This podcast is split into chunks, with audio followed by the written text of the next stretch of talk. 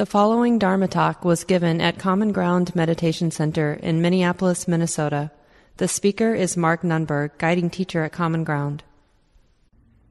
So I'll talk about posture in just a little bit, but we're going to begin like we did last week with a little practice. So just sitting in a way that's comfortable for your body now.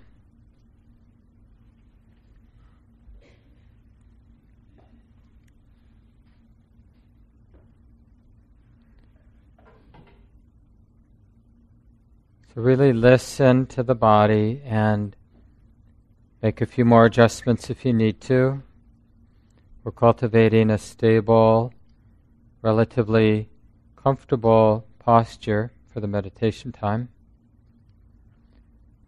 And we're cultivating also not just comfort, but also this sense of uprightness or a sense of sitting right in the middle of our experience.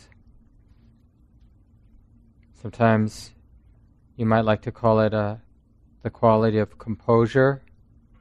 The body feels composed, or the posture has a sense of integrity.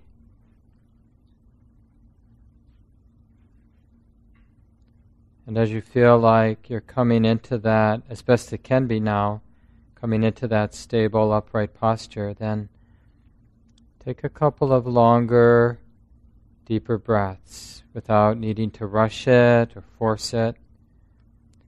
Taking the time in a relaxed way to fill the lungs and then to empty the lungs. And do that a few times.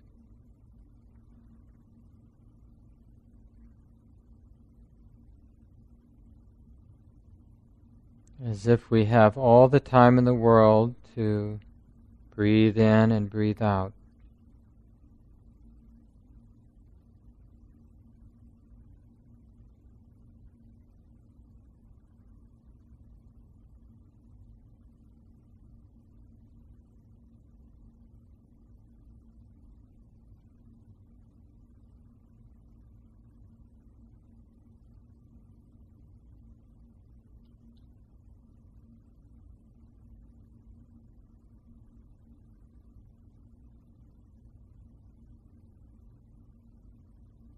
And eventually let the breath continue on its own.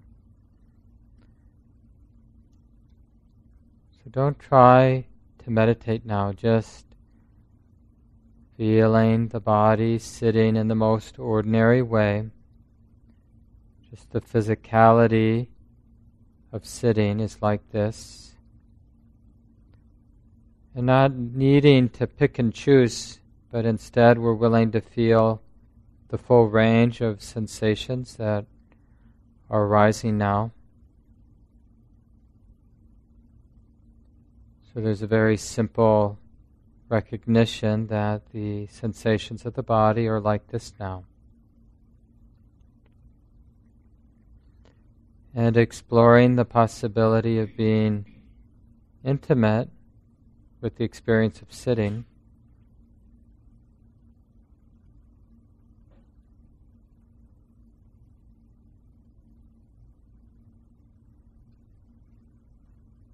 Intimate with the experience of hearing.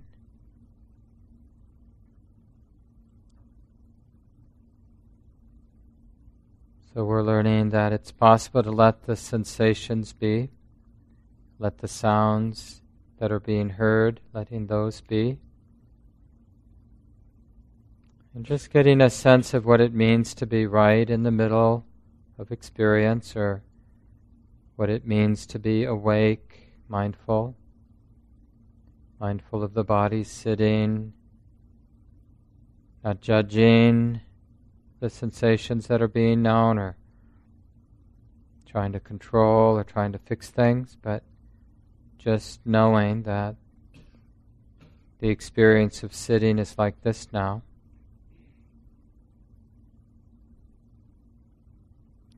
We're going to very simply move the awareness through the body like we did last week. So start by letting the attention come to the top of the head as if we're feeling the sensations at the top of the head for the first time.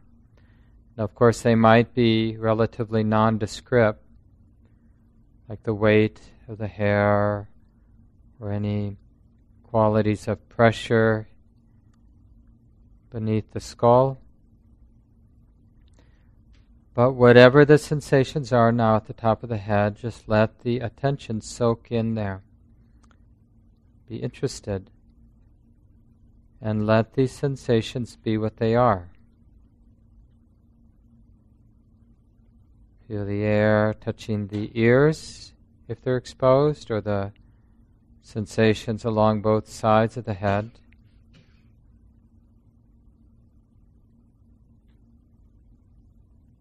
And then, in a simple way, being interested at the back of the head now. Whatever sensations can be recognized, notice letting them be.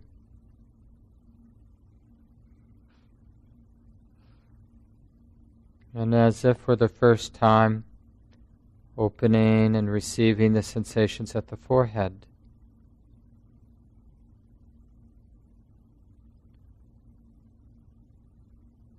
What would it be to be intimate now with the sensations here? The forehead is like this. These sensations are simply being known. The temples,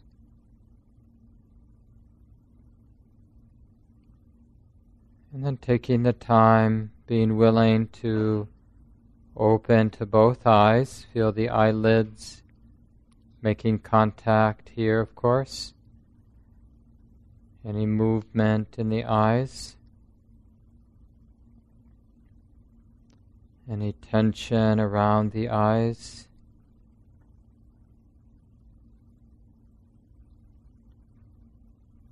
See if it's possible this unconditional surrender, acceptance of the eyes as they are now.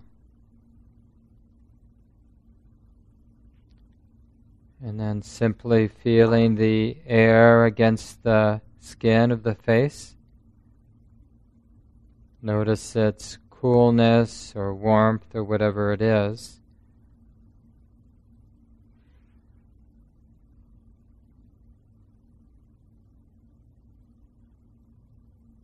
Noticing any tension in the face, perhaps around the jaw, around the mouth,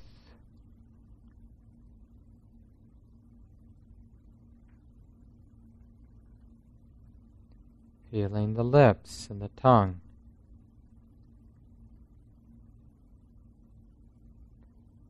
So, in the most simple way, practice being close to the sensations through the face and head, as if this were the only relevant thing now to be awake, to be aware of all these sensations here in the head and face. It's not about thinking about the head and face or even having a mental image, but just to be willing to notice the sensations. And we feel the throat and both sides of the neck, the back of the neck, right and left sides. Right down through the tops of the shoulders and the shoulder joints.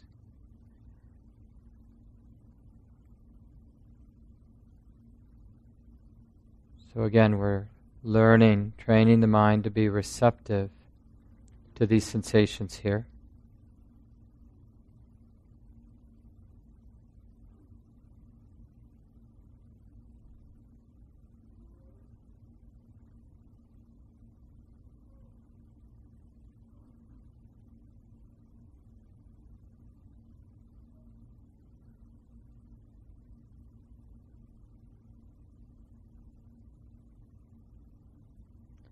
Both shoulders, and then down both arms.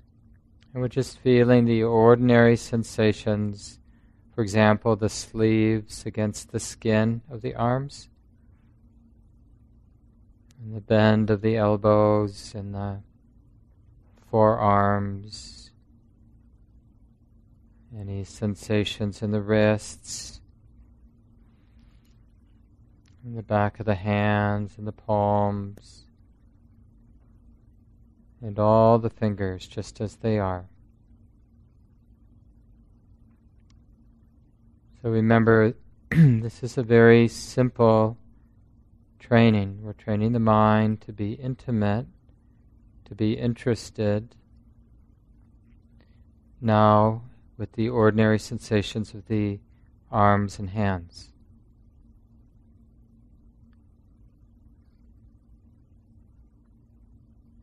Learning to sustain this simple awareness of the arms and hands. So, in a sense, learning to not forget. It's like this now.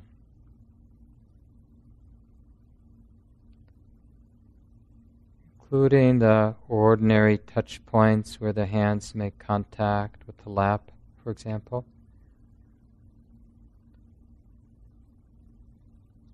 We're just surrendering or allowing these sensations to be.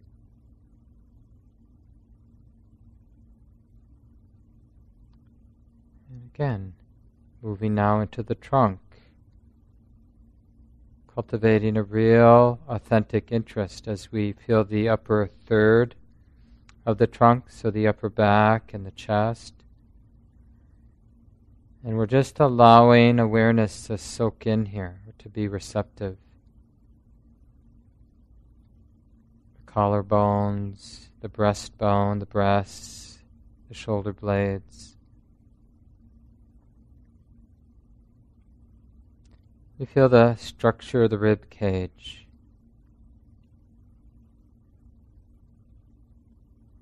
In the middle torso, the solar plexus, the lower ribs, kidneys, Feel the spine.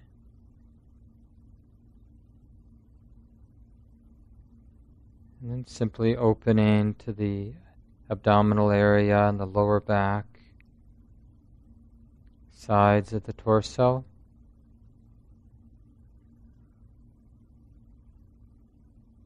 Right down into the lower abdomen, right down to the pubic bone, down through the buttocks and down through the tailbone. Feel the structure of the pelvis and the floor of the pelvis. And learning to be intimate, to be interested. As we take a few moments and feel the entire trunk Everything's included. Unconditional acceptance.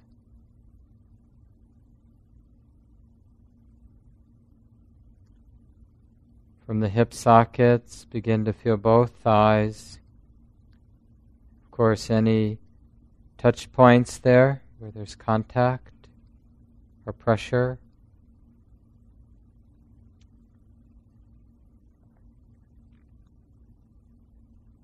A real simple interest here in the legs. Now the knees.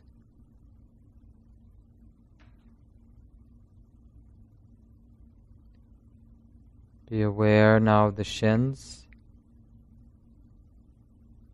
both calves.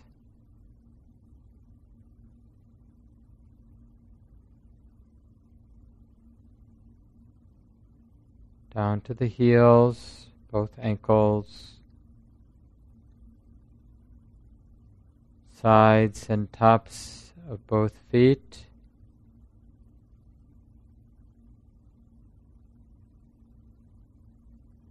Bottoms of the feet,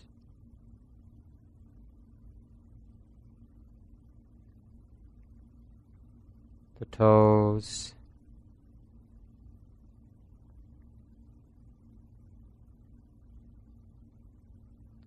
feeling the whole body just as it is now.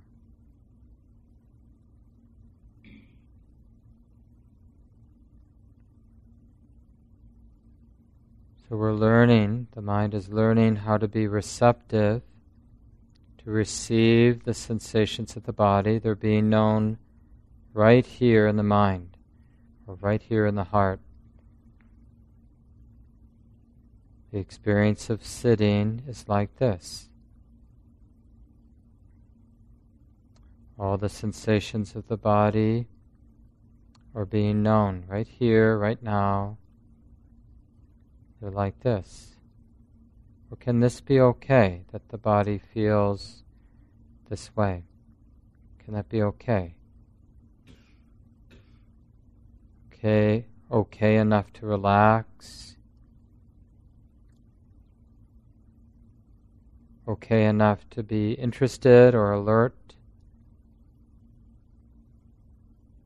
Not forgetting the sensations that are here and now.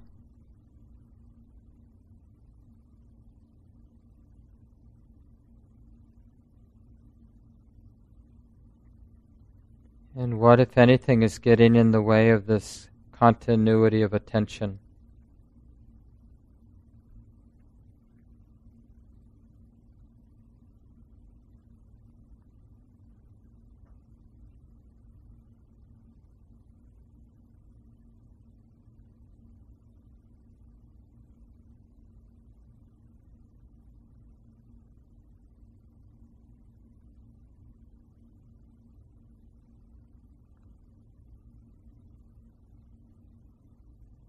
Be sitting for another three minutes in silence.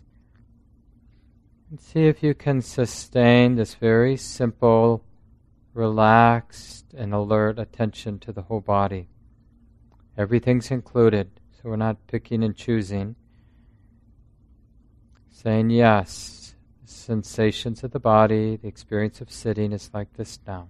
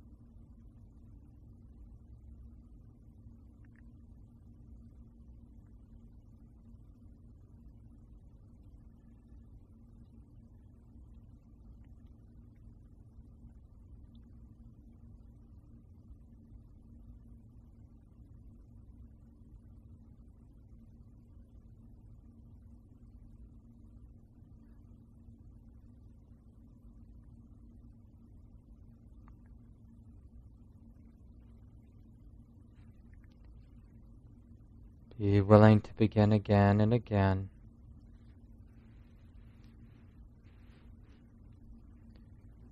And for just another minute, even if the sensations are unpleasant, just see if it's possible to relax and accept, knowing that sitting is like this now.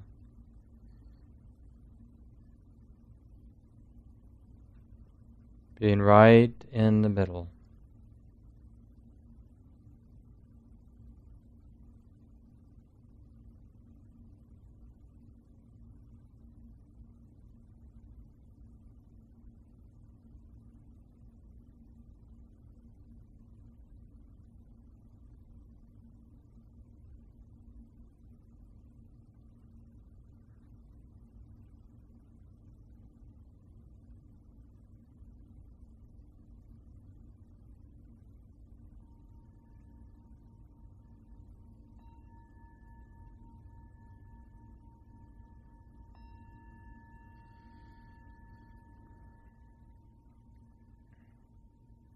Take a moment if you need and adjust your body. Stretch out your legs or whatever you need to be comfortable.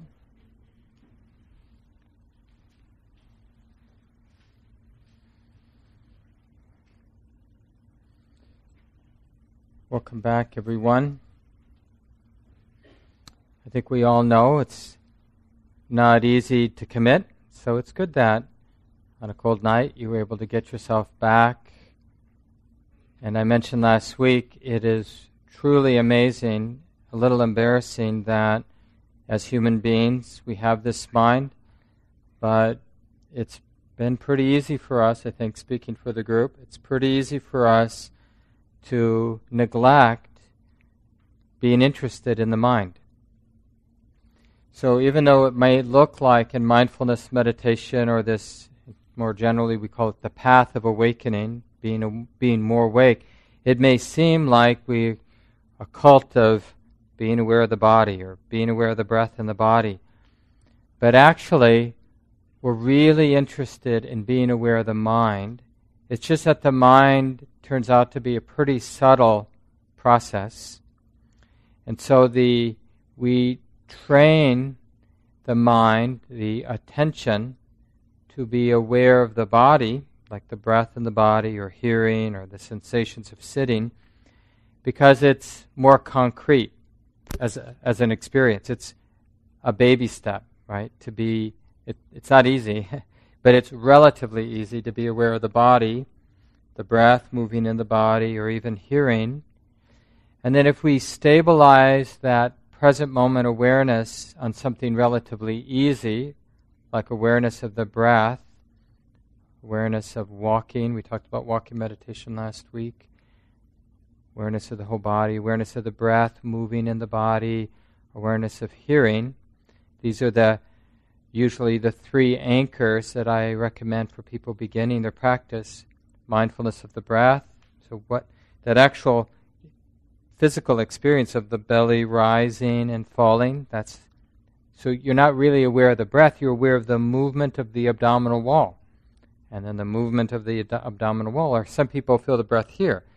Then you're aware of the touching as the air goes in and the touching. So it's really basic, right? We're just the actual physical sensations of the breathing process. And then if we stabilize our attention on one of these three anchors hearing, the breath, whole body then, first of all, what is it that knows these experiences? Well, the mind does. And then, if the mind starts to think, the attention to the breath, for example, will be broken. So we'll notice, oh, what's something's happening because I'm not with the breath anymore. What's happening? Oh, thinking judging, planning, worrying, fantasizing. Oh, mental activities like this. And in little moments like that, where we're with something relatively concrete, like walking or breathing or hearing, and then the mind gets lost in thought, and then the awareness, the mindfulness notices, oh, this is happening.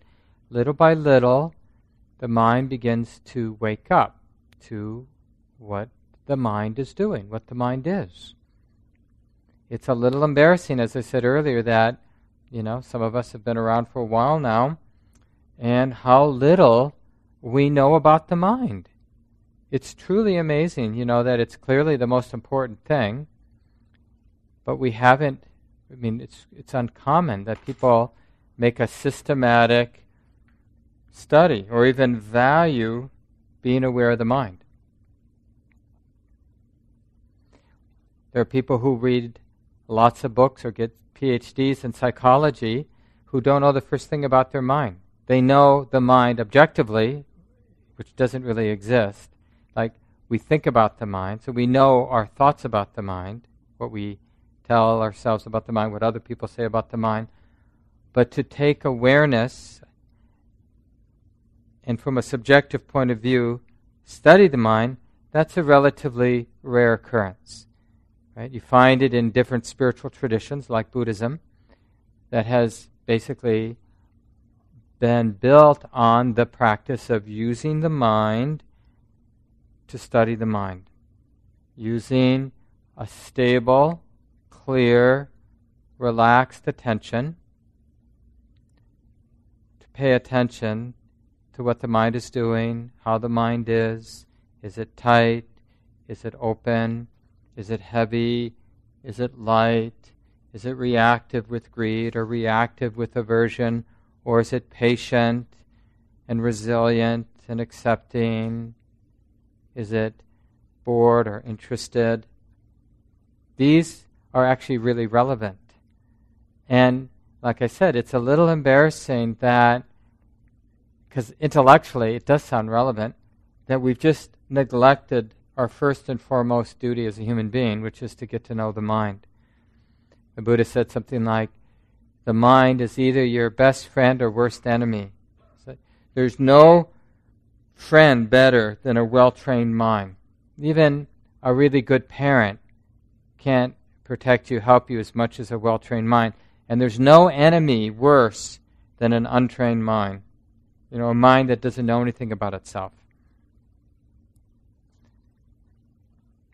So that's now we only have five weeks left to learn something about the mind. And of course, we have all day long, you know, all of our waking hours. And the formal sitting time, you know, if you're fortunate, you can get an hour in, or 45 minutes, or 30 minutes, or 20 minutes, or maybe five minutes. But everybody can get some time in every day where what we're doing is we're optimizing the conditions. The cell phone is off the pets are in the other room or they're leaving you alone. The people you live with know not to bother you. You're sitting in a comfortable way, not the way you think a meditator should sit, but in a way that supports a feeling of comfort and alertness, relaxation and alertness. And these two principles, when all else fails and you forget what you're doing, just remember these two values the value of being relaxed and the value of being alert and you'll be right back on the saddle in terms of doing your practice. What am I doing? What's this class about? Oh, yeah, he said, just remember two things. Honey, relax. It's okay to relax. And even though you're relaxing, you can be alert. A lot of times we think they're opposites. Like if I'm going to relax, I'm not going to be alert. We equate relaxation with being dull or the you know, the mind being asleep or unaware. Or we think alertness means being tight, being vigilant means tight. But it's actually not the case. It's just, I don't know, a mistaken idea. Because actually, clarity, alertness is really supported by being relaxed. And, surprisingly maybe, being relaxed is really supported when the mind is bright, clear, and alert. Because we can notice why is there tension? Maybe I can let that go. You know, why is the mind obsessing? Maybe I don't need to think about this. So that brightness, that alertness really supports relaxation, and relaxation really supports that brightness or alertness. And this keeps it really simple. So just repeat it in your mind now so you kind of deepen that imprint and you'll remember it when you forget what you're doing during your sit and especially during the day when you're practicing all day long. All I have to do, it's not like try to be mindful. No, honey, relax. It's okay to relax and be interested, be alert, be connected to what's going on. And whatever is going on, where is it? It's right here already. So when we say be alert, a lot of times we think, well, what should I be alert to? But the thing is, whatever this moment is, it's already right here. So it's never about like finding the object of meditation or finding the object of your present moment reality. Because what is your experience right now? See, it's already right here. And the interesting thing is, not only is the experience of the present moment right here, but the mind is already aware of it. So when I say, like, what's the experience for you right now? Do you all of a sudden have to try to be aware? No, you're, you're recognizing that the mind is already aware of the way it is here. Right? So, this teaches us something really important about mindfulness. And, it, and actually, the word sati is the Pali word, uh, the, the language spoken around the time of the Buddha. Sati actually means to remember. So, mindfulness isn't like like sometimes we think it's like I'm focusing my attention on an object of experience. But that's not, that's focusing on an object of experience. That's not mindfulness. Mindfulness is remembering. So we're remembering. And what are we remembering? We're remembering that this is being known. This is already being known. The present moment is already being known. It's already here, and the knowing mind is already knowing, or the sensitive mind, sensitive heart is already sensitive. And it's it's never appropriate to go, wait, this isn't the present moment. You know, it's like this isn't what I'm supposed to be aware of. It's like we do this too. Like we're think, uh, we're meditating. You know, let's say we're doing a breath meditation, and breathing in is like this, and breathing out is like this, and then we get lost in thought, and we're worrying about something, and then we ca- we're, then all of a sudden mindfulness returns, and we realize we've been thinking. So, what's the appropriate thing to do in that moment? You might think, well, rush back to the breath because I'm thinking. But no, because in that moment, there's an awareness that thinking is like this. Before you're aware that you're thinking, there's nothing you can do. You're lost in thought. You're not practicing, and you can't practice until mindfulness realizes that thinking's happening. And then that's a moment to appreciate. There's no need to be frustrated or to judge yourself because in that moment, you're aware that thinking's happening. If anything, you should say, Thank you, back in the reality of the present moment, knowing that thinking is being known. Oh, having just been thinking is like this, feels like this. Oh, yeah. And here's the breath right here, being known already. Breathing in is like this, breathing out is like this. And the whole point of what I'm saying now is that you can trust relaxation.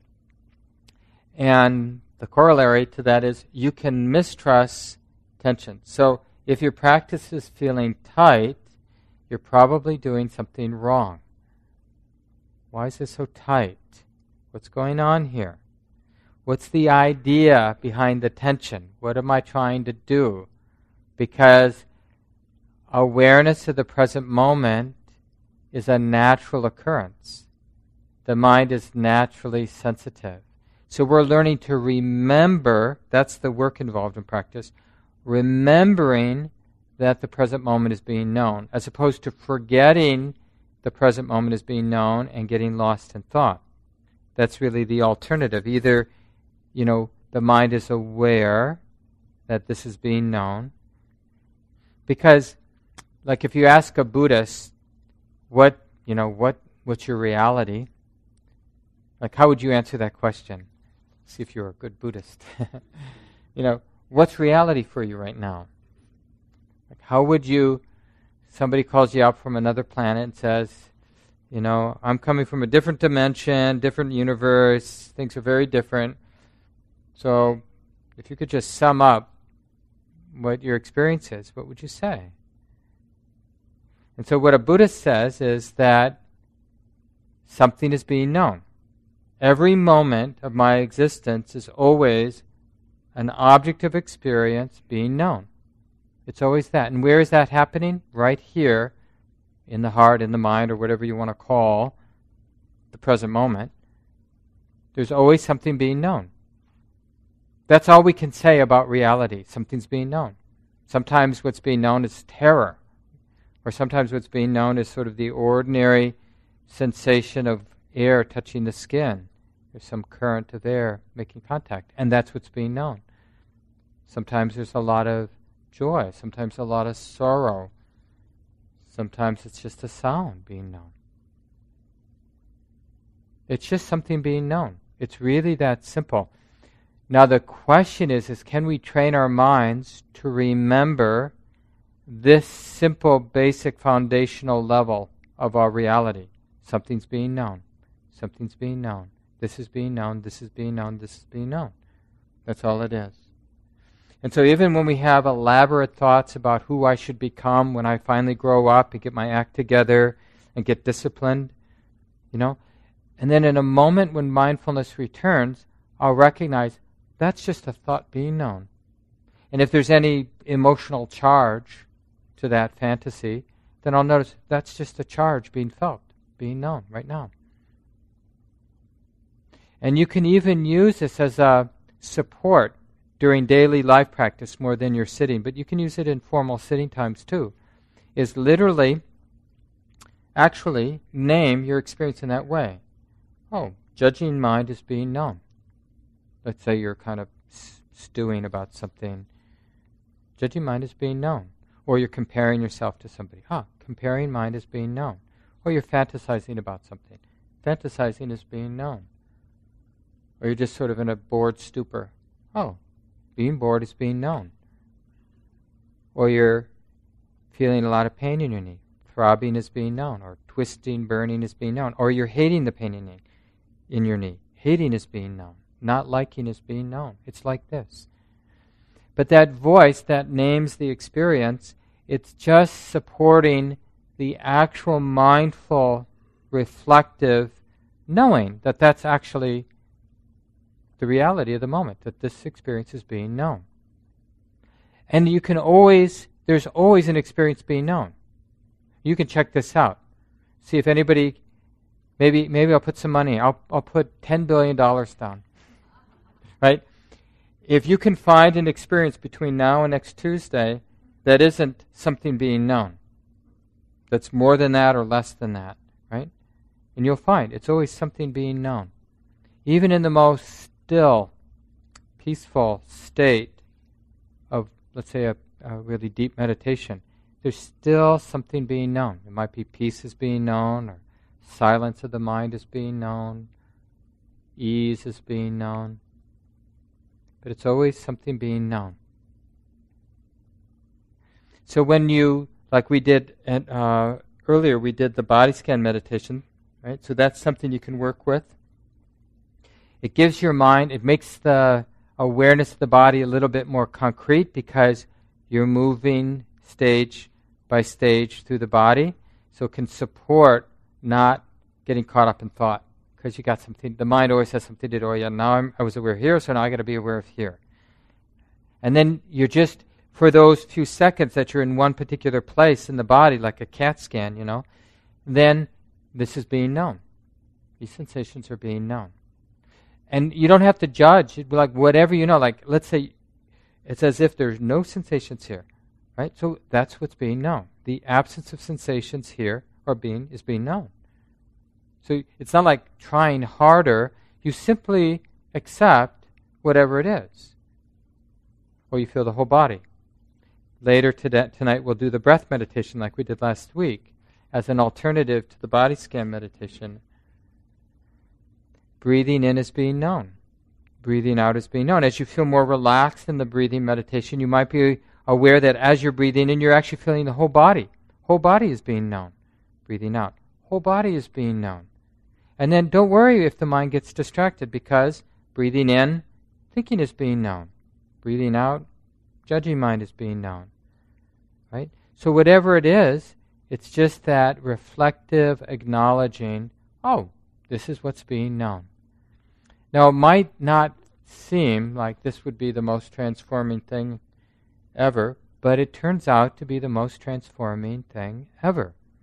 It's like, and here I could put money down on this too. It's really hard to sustain neurotic activity when there's this clear, non judging, relaxed, and alert, reflective knowing that it's like this now try. Like if you're really getting worked up with your partner at home and self righteous and, you know, getting your facts in line so you can really let the person have it. And then you remember, oh, yeah, I'm doing this mindfulness class. and you just start reflecting back what's actually happening, what's actually being known. You know, gonna get her is being known.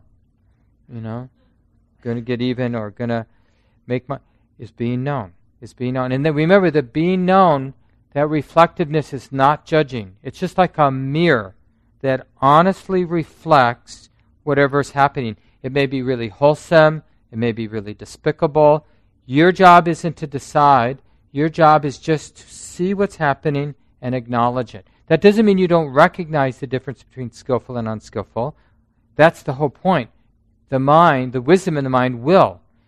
But that's all you have to do. It's not about controlling. Mindfulness, remember this, mindfulness is not about controlling your experience. It's about reflectively knowing the way it is. That's enough. We don't have to construct a somebody who's in charge of fixing things. If you do that, notice that. Oh, judging myself, hating myself, wanting to fix myself is like this, feels like this, looks like this. That's being known. It's just that I'm going to fix myself. That whole pattern is being known. And it looks like this, feels like this. Now, you don't need to use all the words that I'm saying out loud to you right now, but in, in moments, you can use some of them. Just don't do it neurotically, you know, like you're, because that will get a little busy to be sort of, is like this, is being known. But every once in a while, to kind of get yourself on track, you can just remind yourself what, like, naturally the question might arise. You know, oh yeah, I'm practicing mindfulness. So what's happening? And then that sort of sets up, oh, well, sensations are being known. Seeing is being known. Hearing of the blower is being known. Self consciousness is being known. Sits bones Feeling the hardness of the bench is being known. The openness of my hand, those sensations in the hands are being known. So we can, you see how it really helps to sustain mindful awareness. And that's what makes it so transforming. It's not enough to have one moment of mindfulness. All the transformation comes from sustaining mindful awareness. You'll see. You get four, five, six seconds of relatively pure, intimate, radical presence, and you'll see you're in an altered state. Not in a spacey kind of way, but in a like, oh my God, this is powerful. Our, like I said earlier, your neurotic patterns will not survive a very clear, relaxed, non judging, continuous awareness. They just won't see. Right? See if greediness or lust or hatred. Now, remember that the mind is pretty quick, so you'll see it, and the mental part of those neurotic habits can fall away. But the reverberation in the body might continue. Like if I've been stewing with anger for 45 minutes, and all of a sudden, mindfulness realizes, oh, this is angry. Uh, this is anger. Anger is like this. And then the mental part of it can pop like a bubble and disappear very quickly. Like you drop a red hot pan. That, that hurt. But the physical reverberation of having been angry for 45 minutes, that doesn't disappear instantly, right? That's got some momentum. That's going to take some time that stress that got laid down physically, energetically, may take some time to unwind. In the same way that you could have had a crazy day that triggered a lot of unskillful emotions, and you go home and you really practice well, well, that your body, the sort of reverberation in your body, that's not going to disappear at the snap of a finger. You know, it may take a couple days. If you've had a really stressful period, it may take months to release the body, uh, for the body to release. But the mind can clear up very quickly. We can go from being completely enraged to reali- realizing the absurdity of it. I'm sure this has happened to people in this room, right? I see this. My wife's a long-time practitioner too. You know, we can start going at it like most married couples can.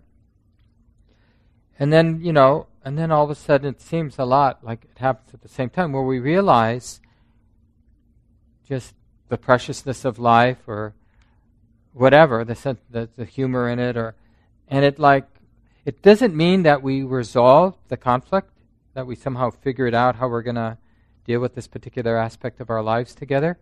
It just means that the charge or the seeing it through the eyes of anger has disappeared. And that can fall away immediately, but there's still the, we say in Buddhism, the karma, like the cause and effect of having however long we were stewing. That still may reverberate in our bodies. So, any questions about what I've said so far? And then we'll stretch, and then I'll say a little bit about posture, and then we'll do a uh, mindfulness of breathing practice. But let's just take a few moments, see if there's any confusion about what I said. So I'm just sort of laying the foundation. Something is being known. Any comments or questions about that? Good. So let's stretch our legs, and then I'll say something about sitting posture. Just stand, move your body a little bit. Anybody try walking meditation last this last week? Anybody? Oh, good. What'd you fi- how'd you find uh, it?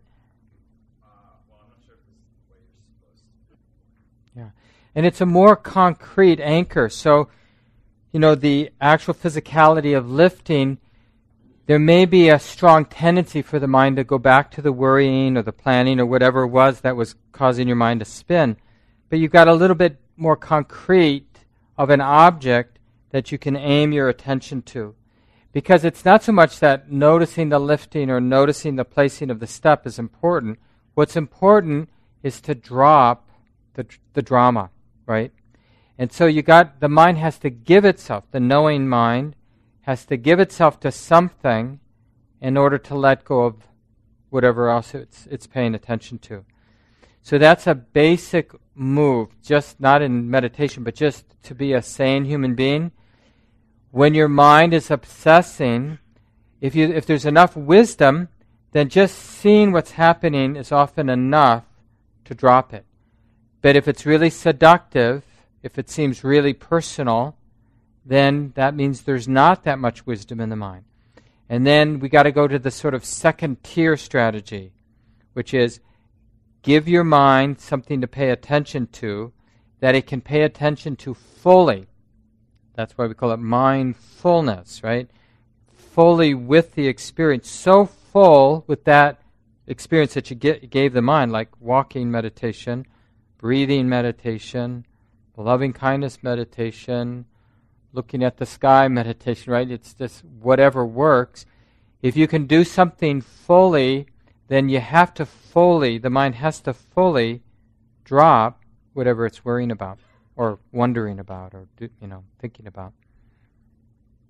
Good. So just to remind everybody, in case you haven't tracked it down, commongroundmeditation.org, look under programs, find the Introduction to Mindfulness class, and embedded in the description is the link to uh, the talks um, from last fall, I believe, and the eight handouts for the course, including the instructions for walking meditation. Okay? So let's sit down, and I'll say a few words about um, how you might sit, and then we'll do a meditation.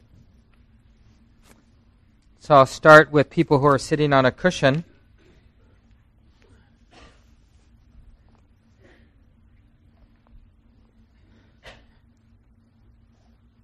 So, one thing people do, this is sometimes called the Burmese pose, where you have one ankle right in front of the other one. Now, you just don't strain. That's the whole point. That's why we have so many chairs here. Now, that works for some people.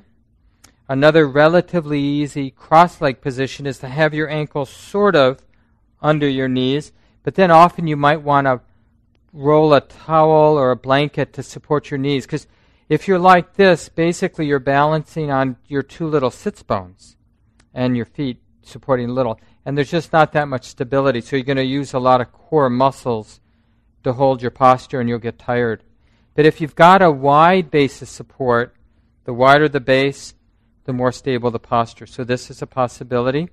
Then if you have more flexibility, you can start the lotus poses. So this is what the easiest lotus is when you have it on top of your calf. Either leg is fine. In the half lotus, you put it on top of your thigh, like that. And I won't do the full lotus, but then you would take this other ankle and place it up here. And that's the full lotus. Now, very few people are flexible enough for that. But if you have a lot of flexibility, not in your knees, but in your hips, right? You don't use your knees to do these postures. If you are, don't sit this way. But if you have enough flexibility to do like the half lotus or the quarter lotus where you're on the foot's on your calf, it kind of locks you in so you you have a lot more stability in the posture. Now another way, this is the way I've been sitting recently since I injured my knee uh, moving furniture in the winter. So you can use even one of these kind of cushions this way or like the bench and we have benches in the closet. And the knees can be relatively close or some people like them further apart. This way, you don't need as much flexibility in the hips, but you're still able to sit on the floor. So just find a way to sit, hands in some kind of symmetrical fashion. So that works for some people. Those of you who are sitting on a chair, it's nice to have uh, the knees or the um, thighs and shins at a right angle. So that means if you're a short person, raise the floor by putting a pillow under your feet. And if you're a tall person, you might need to raise the seat by putting a blanket on the seat. So you have that kind of right angle. And generally, people sitting on a chair, it's nice to have the feet flat instead of crossing your ankles. Just have them flat. And then also to wean yourself slowly off of the back of the chair. So once you feel relatively comfortable, then just see, experiment, and just support your lumbar but have the shoulder blades off of the chair. Right? So you're, you're, you have to develop some strength, core strength, and alignment, you know, because when the spine is in alignment, it's stacked, and it doesn't take strength to maintain the spine. It's when it's off balance that you're using your muscles to keep the spine up. But if you've got the pelvis stacked right or uh, placed right, and then the spine comes out of the pelvis, and the head stands or rests rather on the spine, then it doesn't take that much. And I forgot to mention when you're sitting on the floor cross legged, sit on the front part of your cushion. So you're if you're facing my direction, you're angling your pelvis this way, right? You're not sitting way back like this, right? And this is also true with the chair. Like if you have a kitchen chair at home that you're doing your practice on, you could experiment by lifting the back two legs of your chair so there's a little bit of an angle like this. And then you'll you won't need the back of the chair as much. Does that make sense? You can do it with a wedged cushion too. Different ways to do it. And generally speaking, the reason I'm mentioning this about sitting on a chair is you want to find the balance between being alert and relax, those two qualities. And if your chair is too comfortable, and in particular if you're using, resting your back on the back of the chair too much, people, once they've been practicing for a while, tend to fall asleep in the sitting on a chair posture. So if that starts to happen to you, then consider weaning yourself off of the back of the chair. Because then the relative discomfort and the more sort of dependence on alignment will keep the mind more alert. And that's a general tip when you're sleepy. Then see if you can check the alignment. Nose in line with the belly button, ears over the shoulders, and just have a sense like of a beautiful composure, not collapsing, but just a very subtle. Doesn't need to be too much sense of lifting right at the breastbone, tucking the chin a little bit. As I mentioned, hands in a symmetrical, no right or wrong way. Eyes can be open in a relaxed way, just gazing sort of down toward the floor, or you can have them lightly closed. Right? And mostly, the most important instruction about sitting is don't worry about it. Because there are people, unfortunately, who spend really a long time, even years, where the primary concern is to sit right. But mindfulness, we're the kind of mindfulness we're cultivating, we really want to develop it all day long. When we wake up in the moment till we fall asleep at night. And the formal sitting time is just creating conducive conditions. So it's relatively easier to develop and sustain mindful awareness. But the practice we're doing all day long, something's being known. Any questions about posture? And you feel free. A lot of the, the questions are specific to your body, so if something seems challenging for you, feel free to come up after any of the classes and, and bring it up with me. And you can bring it up later too. We'll do some Q and A after our uh, breath meditation. So do what you can to settle in. We'll sit for about 20 minutes.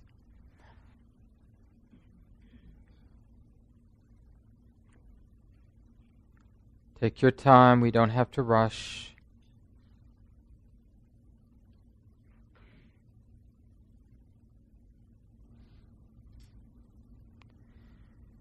It's a nice ritual to take a few longer, deeper breaths and really let it slow down without straining. So you're simply filling and then emptying the lungs a few times.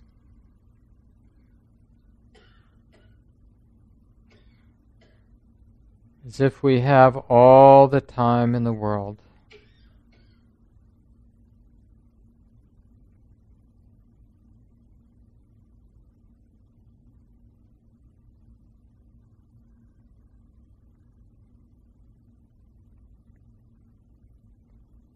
And eventually let the breath continue on its own.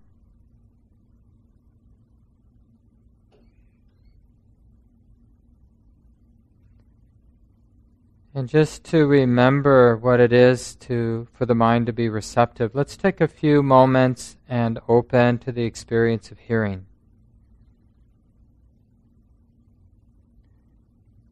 You don't need to tune into any particular sound, but instead opening up to all the sounds together.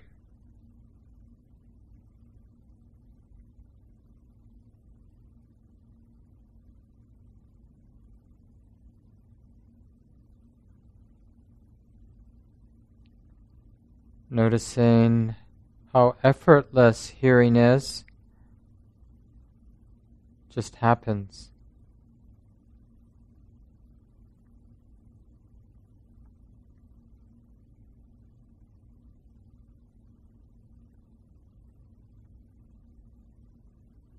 Hearing is being known.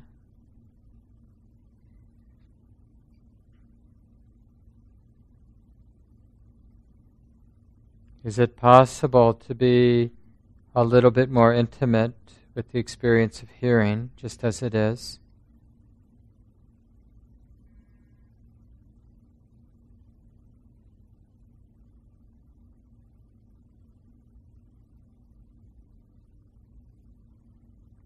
And then, in the same way, receptive to all the different sensations now in the body.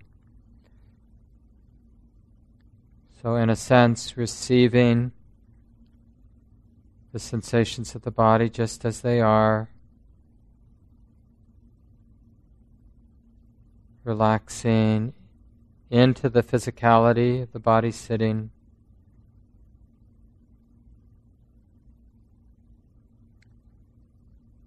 Sitting is like this now.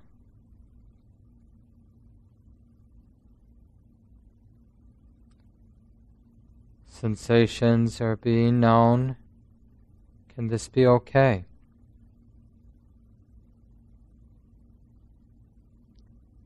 And right here in the experience of the body sitting, notice breathing in and noticing the sensations of breathing out. So, as I mentioned, it might be the sensations of the abdominal wall expanding out as you breathe in, being pulled in as you breathe out. Or it might be easier for you to feel the movement of the breath at the nostrils, that touching. But in any case, simply be aware of the experience of breathing in just as it is and breathing out, just as it is.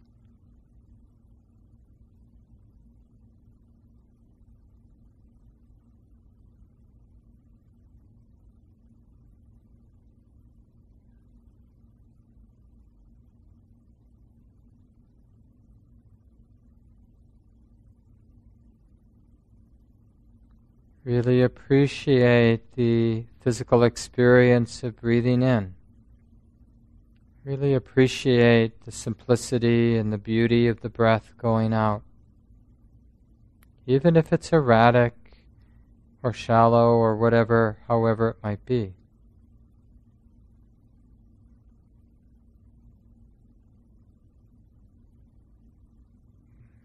Let there be a kind of gratitude that the body knows how to breathe on its own. We don't need to control it.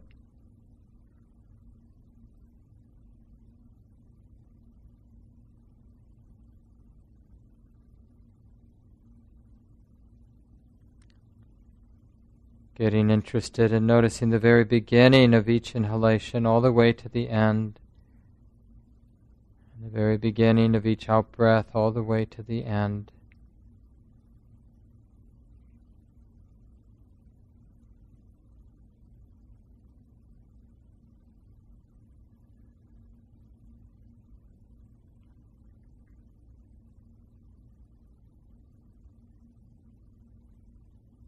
Relaxed and alert.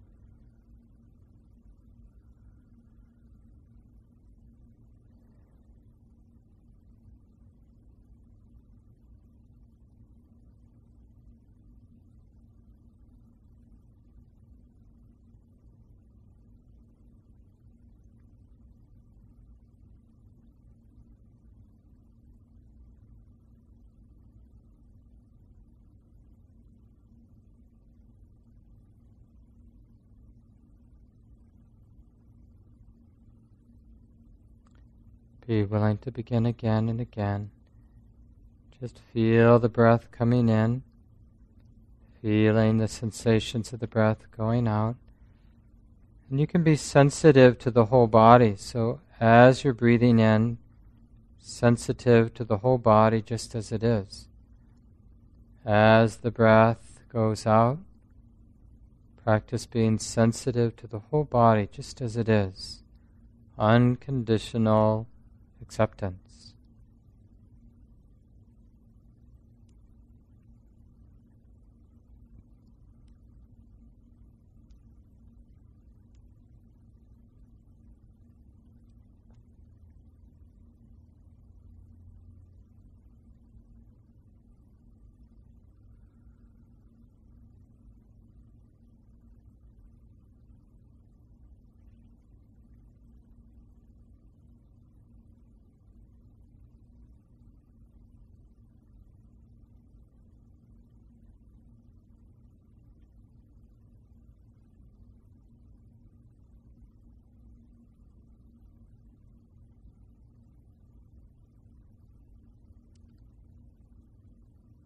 Remember to simply acknowledge the strong distractions that arise. Oh, this is being known. It's just this experience being known, this thinking being known. Let the distraction cease on its own when it does. Let the attention come back to the whole body. Notice the next breath coming in or going out.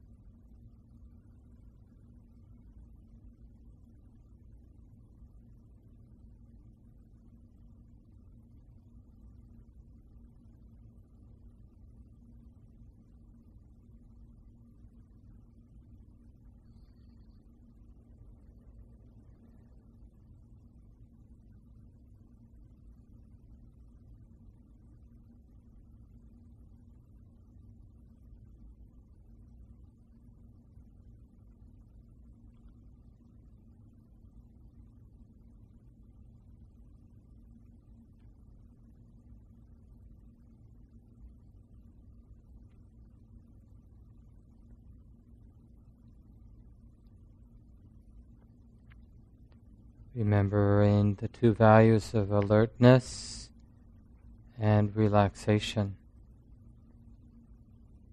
So the mind is simply recognizing that this is being known.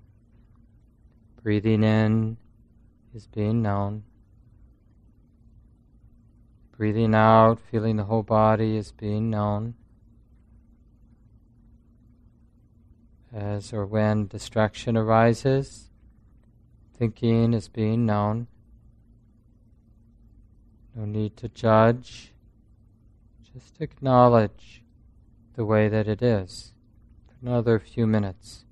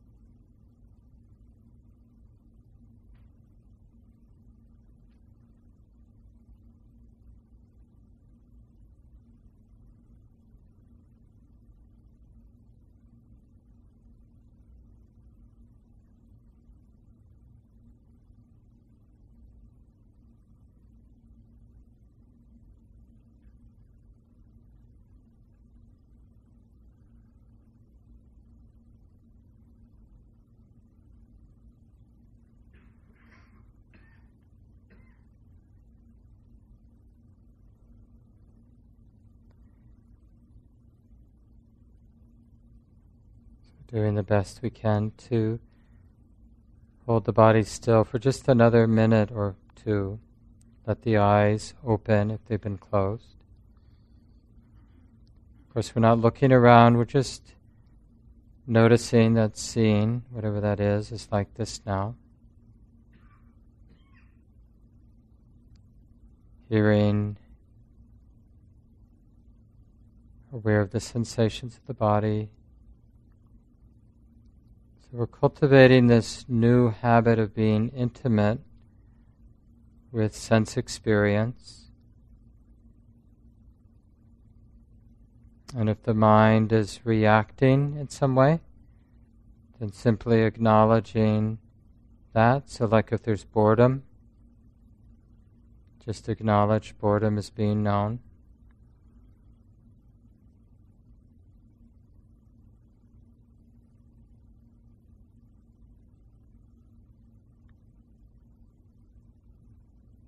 Is it possible to be right in the middle, this unconditional acceptance? Alert and relaxed.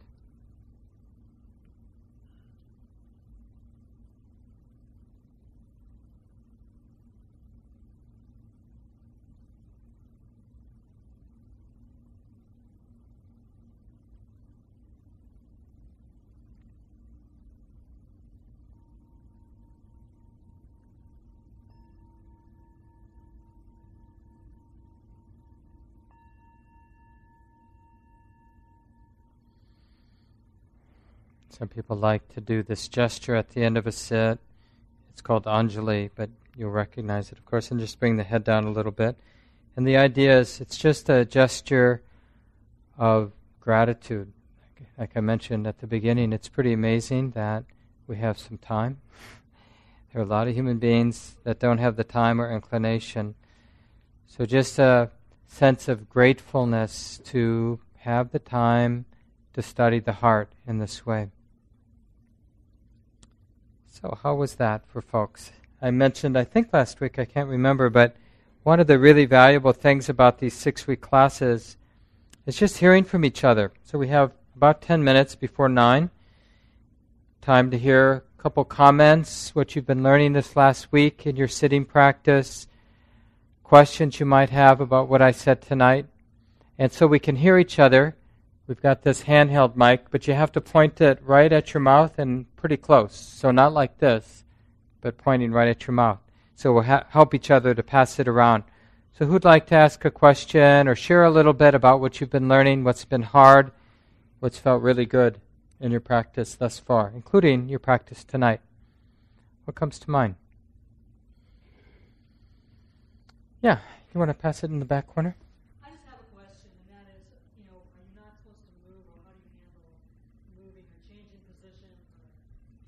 Yeah, good question.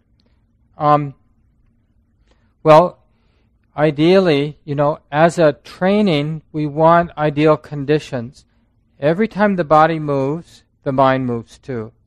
So it really helps as much as we can to find a way to sit where you can be still.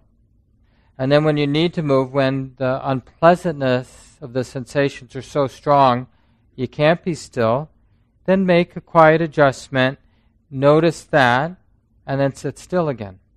Right? Over time, if you don't rush it and you don't hate yourself or judge yourself, you'll be able to sit for longer and longer periods, keeping the body relaxed and still. It just supports greater clarity.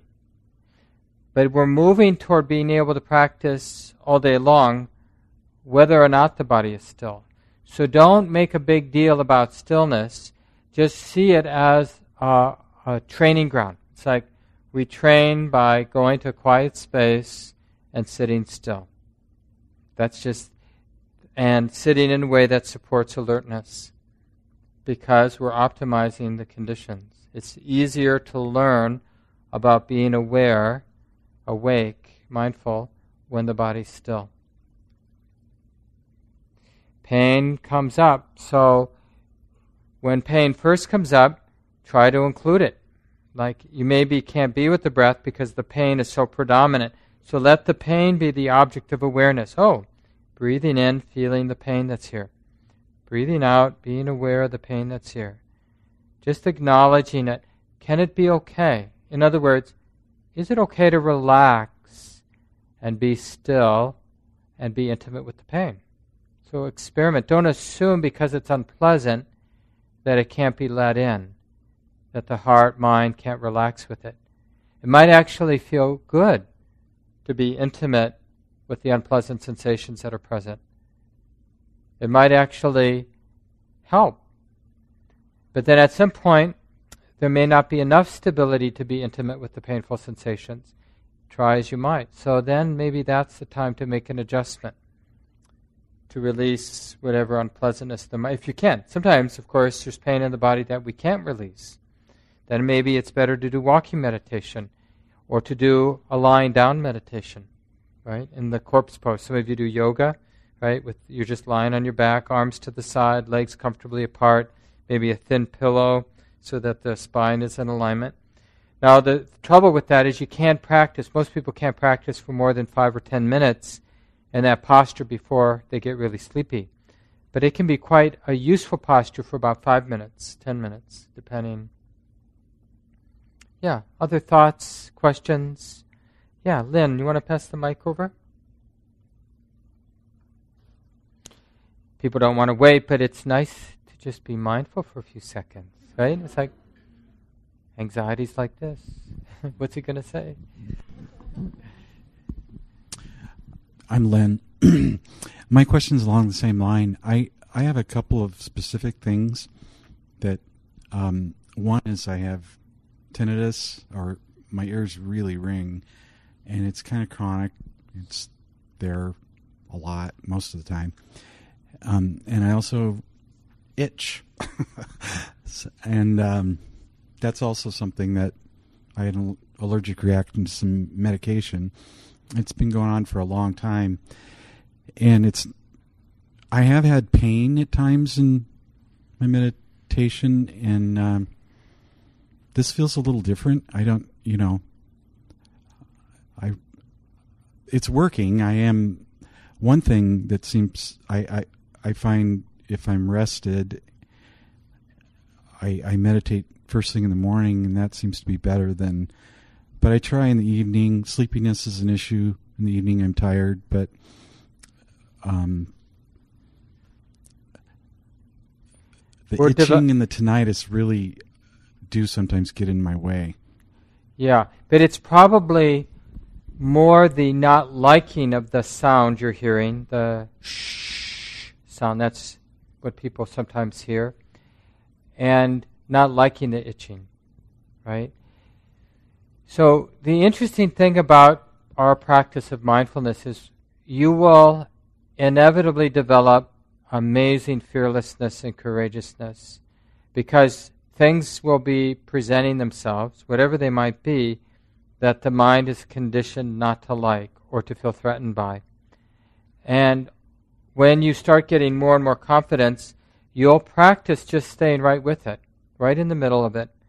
Body relaxed, relatively still. Let yourself be the first person to die from the sound, that inner sound, right? Or let yourself be the first person to die from itchiness. Itchiness is an especially interesting teacher because we know it's not harmful to feel it, right? It's like if you have a fly crawling on your skin. I mean, I'm not saying this is easy, it's not easy. But you know you're probably going to survive. Or you just have a tickle somewhere. But it can feel like everyone's itching themselves just the thought, right? So it's really nice when we come into stillness to value it enough so we don't reflexively uh, scratch or itch or move or feel that we're responsible for making the conditions different. Because we're, we've cultivated this value that I've set my smartphone for 30 minutes, and if it kills me, you know, I'm really here for 30 minutes. I mean, unless the house is burning down or I feel like I'm doing damage to my knee, I'm just going to stay here. It's just really interesting to explore that kind of commitment to just being with experience. Now, you don't have to start with 30 minutes. Start and build your confidence up. And you'll find one of the things you'll learn is the not liking of the itching or the not liking of the sound sets in motion this feedback loop that makes things, makes the problem get as big as the universe. Right? But we don't have to go down that road, that feedback loop. So, what we have to do is recognize that just because there's itching doesn't mean there needs to be disliking of it.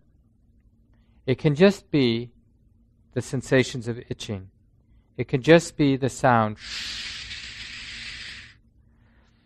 It's like anything, when we look at something, it gets relatively bigger. So if there's an itchy feeling and the awareness goes there and really pays attention to it and is wholeheartedly paying attention to it, then there's literally nothing else in the universe but the itchiness, right? And when it's that big, it seems like no way can I handle this. You know, I got to get rid of this. But if it's just one thing among many, then it's amazing what we can be with. So just ex- experiment and see what kind of skills you can develop. Because you can always scratch, you can always run away. But explore the possibility of not running away, not backing down. Just use your two values. Do you remember what they are? Relaxation and alertness or interest, right? Just see if that's enough to handle most things in life. Really relaxed. Relaxed means I trust my life to be the way it is right now. It's not necessarily the way I want it to be. Is anybody's life the way you want it to be exactly? No. But isn't it true that right now it is the way that it is?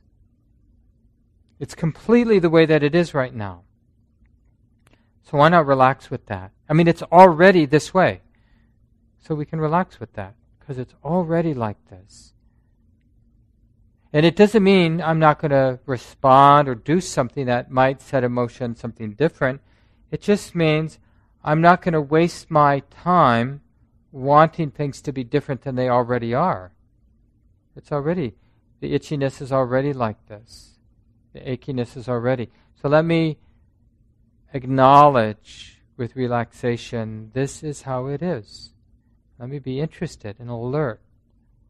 Because then, if I am going to run or change or itch, I'll be clear about what might be useful.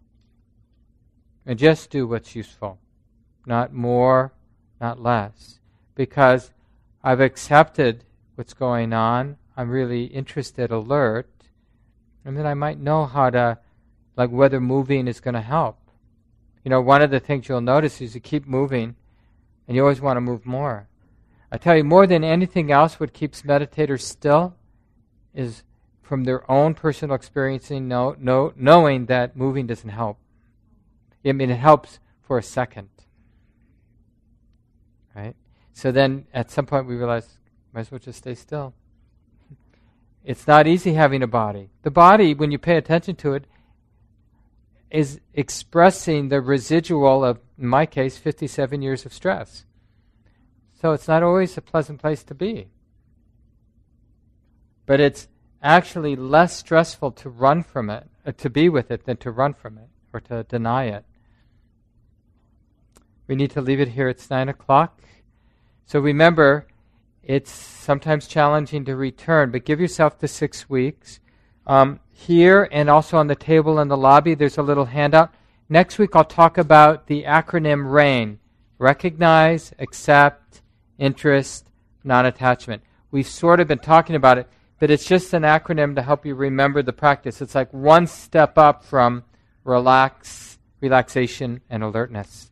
If you have a moment, all these folding chairs go down the stairs to the right and to the right. Have a good week, everyone. This talk, like all programs at Common Ground, is offered freely in the spirit of generosity. To learn more about Common Ground and its programs, or if you would like to donate, please visit our website www.commongroundmeditation.org. Thank you for listening. To learn how you can support the teachers and Dharma Seed, please visit dharmaseed.org slash donate.